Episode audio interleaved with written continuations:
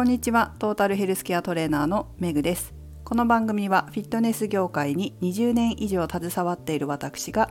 独自の視点で健康やダイエットに関する情報を解説し配信する番組です。本日のテーマは健康診断と成功法則をお送りします。最近スタジオの周りで工事なのかな？多分建て替えしてるところが結構家の建て替えなのかマンションの建て替えなのか多くてですね音がマイクをしていても入ってくるかもしれません。ちょっとご了承ください。さて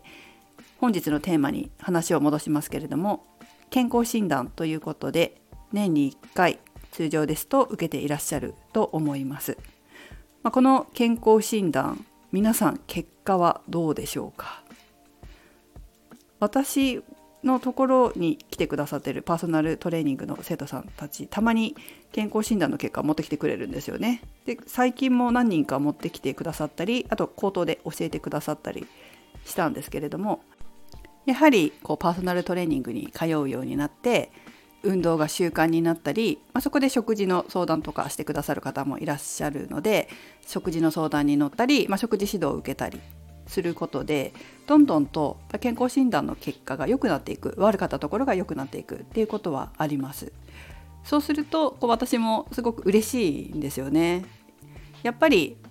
食生活それから運動習慣こういったものの乱れ生活の乱れが健康診断の結果に出ちゃうんですけど、まあ、何かこう一つのきっかけになってそれで改善して健康をこう手にしていくっていうことができるようになってもらうっていうのは私自身はやっぱり嬉しいなっていつも思います。そしてその中でトレーニングとかをしていろんなことをやっぱ喋るんですよね。で喋っていく中で、まあ、いつも皆さんにも言ってるみたいにこうトライアンドエラーしてみましょうねって、まあ、何が良くないのかこれが、まあ、大体ね 良くないの分かるじゃない。こっちは客観的に見てて分かるんだけどこう感情的にできないとかこれはやめたくない、まあ、例えば甘いものやめたくないとかまあ他の日に運動するの嫌だとかそういったこともあるかもしれないけれども、まあ、少しずつ、ね、話をしていく中で心が変わっていって生活習慣食生活改めていったり運動をもう少し増やしてみたり自分でね運動を増やしてみたり食事を気をつけてみたり余計なもの食べないようにしてみたりっていうことがやっぱできるようになってくるんですよね。まあ、そういうこう何か少しでも意識を変える意識が変わるようなきっかけになっているのであれば本当に嬉しいです。それからそうやって意識が変わることで行動が変わるので行動が変わることによって健康診断の結果って変わってくる良い方に変わってくると思うんですけどそれが自分の中で確信に変わるというかこういうふうにすれば自分は健康維持増進ができる。やっぱり自分の良くなかったとこはこことここなんだ。だからこことここをこういうふうに変える行動を変えることで健康診断の結果良くなった。だからこれ続けようって思うじゃないですか。そこがいいなって思うんですね。自分にとっての成功法則ですよね。これもダイエットでいつも言ってますけど自分のダイエットの成功法則を持ちましょうって言ってるのと同じように健康に関しても、まあ、ダイエットも健康ですけどね一つの。自分はこれが成功法則なんだ。健康維持増進するためにこれが大事なんだ。これをやっていくことが大切なんだって分かってもらえるとすごく良かったなって思います。皆さんは健康診断の結果いかがでしょうか？だんだんこう年重ねてくると、まあ、どうしても自分の生活習慣っていうものがどんどん目に見えて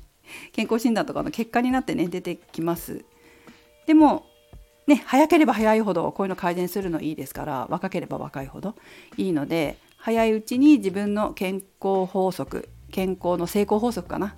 ダイエットもそうですけれども、まあ、メタボの方はダイエットっていうのも関わってくると思いますしそういった成功法則を自分で見つけてね、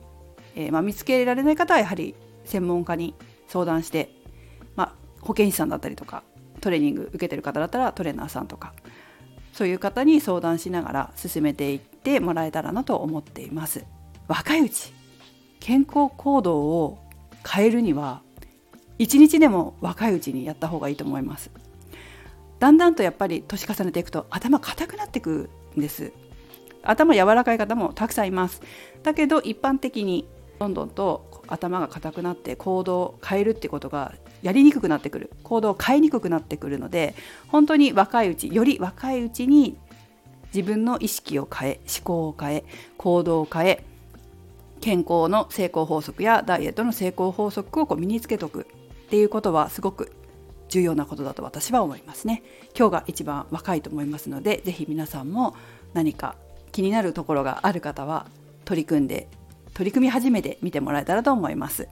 まあ、もうすぐ4月になりますので、まあ、霧のいい4月からとかね言う方いらっしゃるんですけどそういう方は大体ねずるずると先延ばしにしていくのでもうそういうことを言わずに今から取り組んでいただければと思いますやっぱ今からやるっていう人の方が成功しやすいんですよこれ本当にね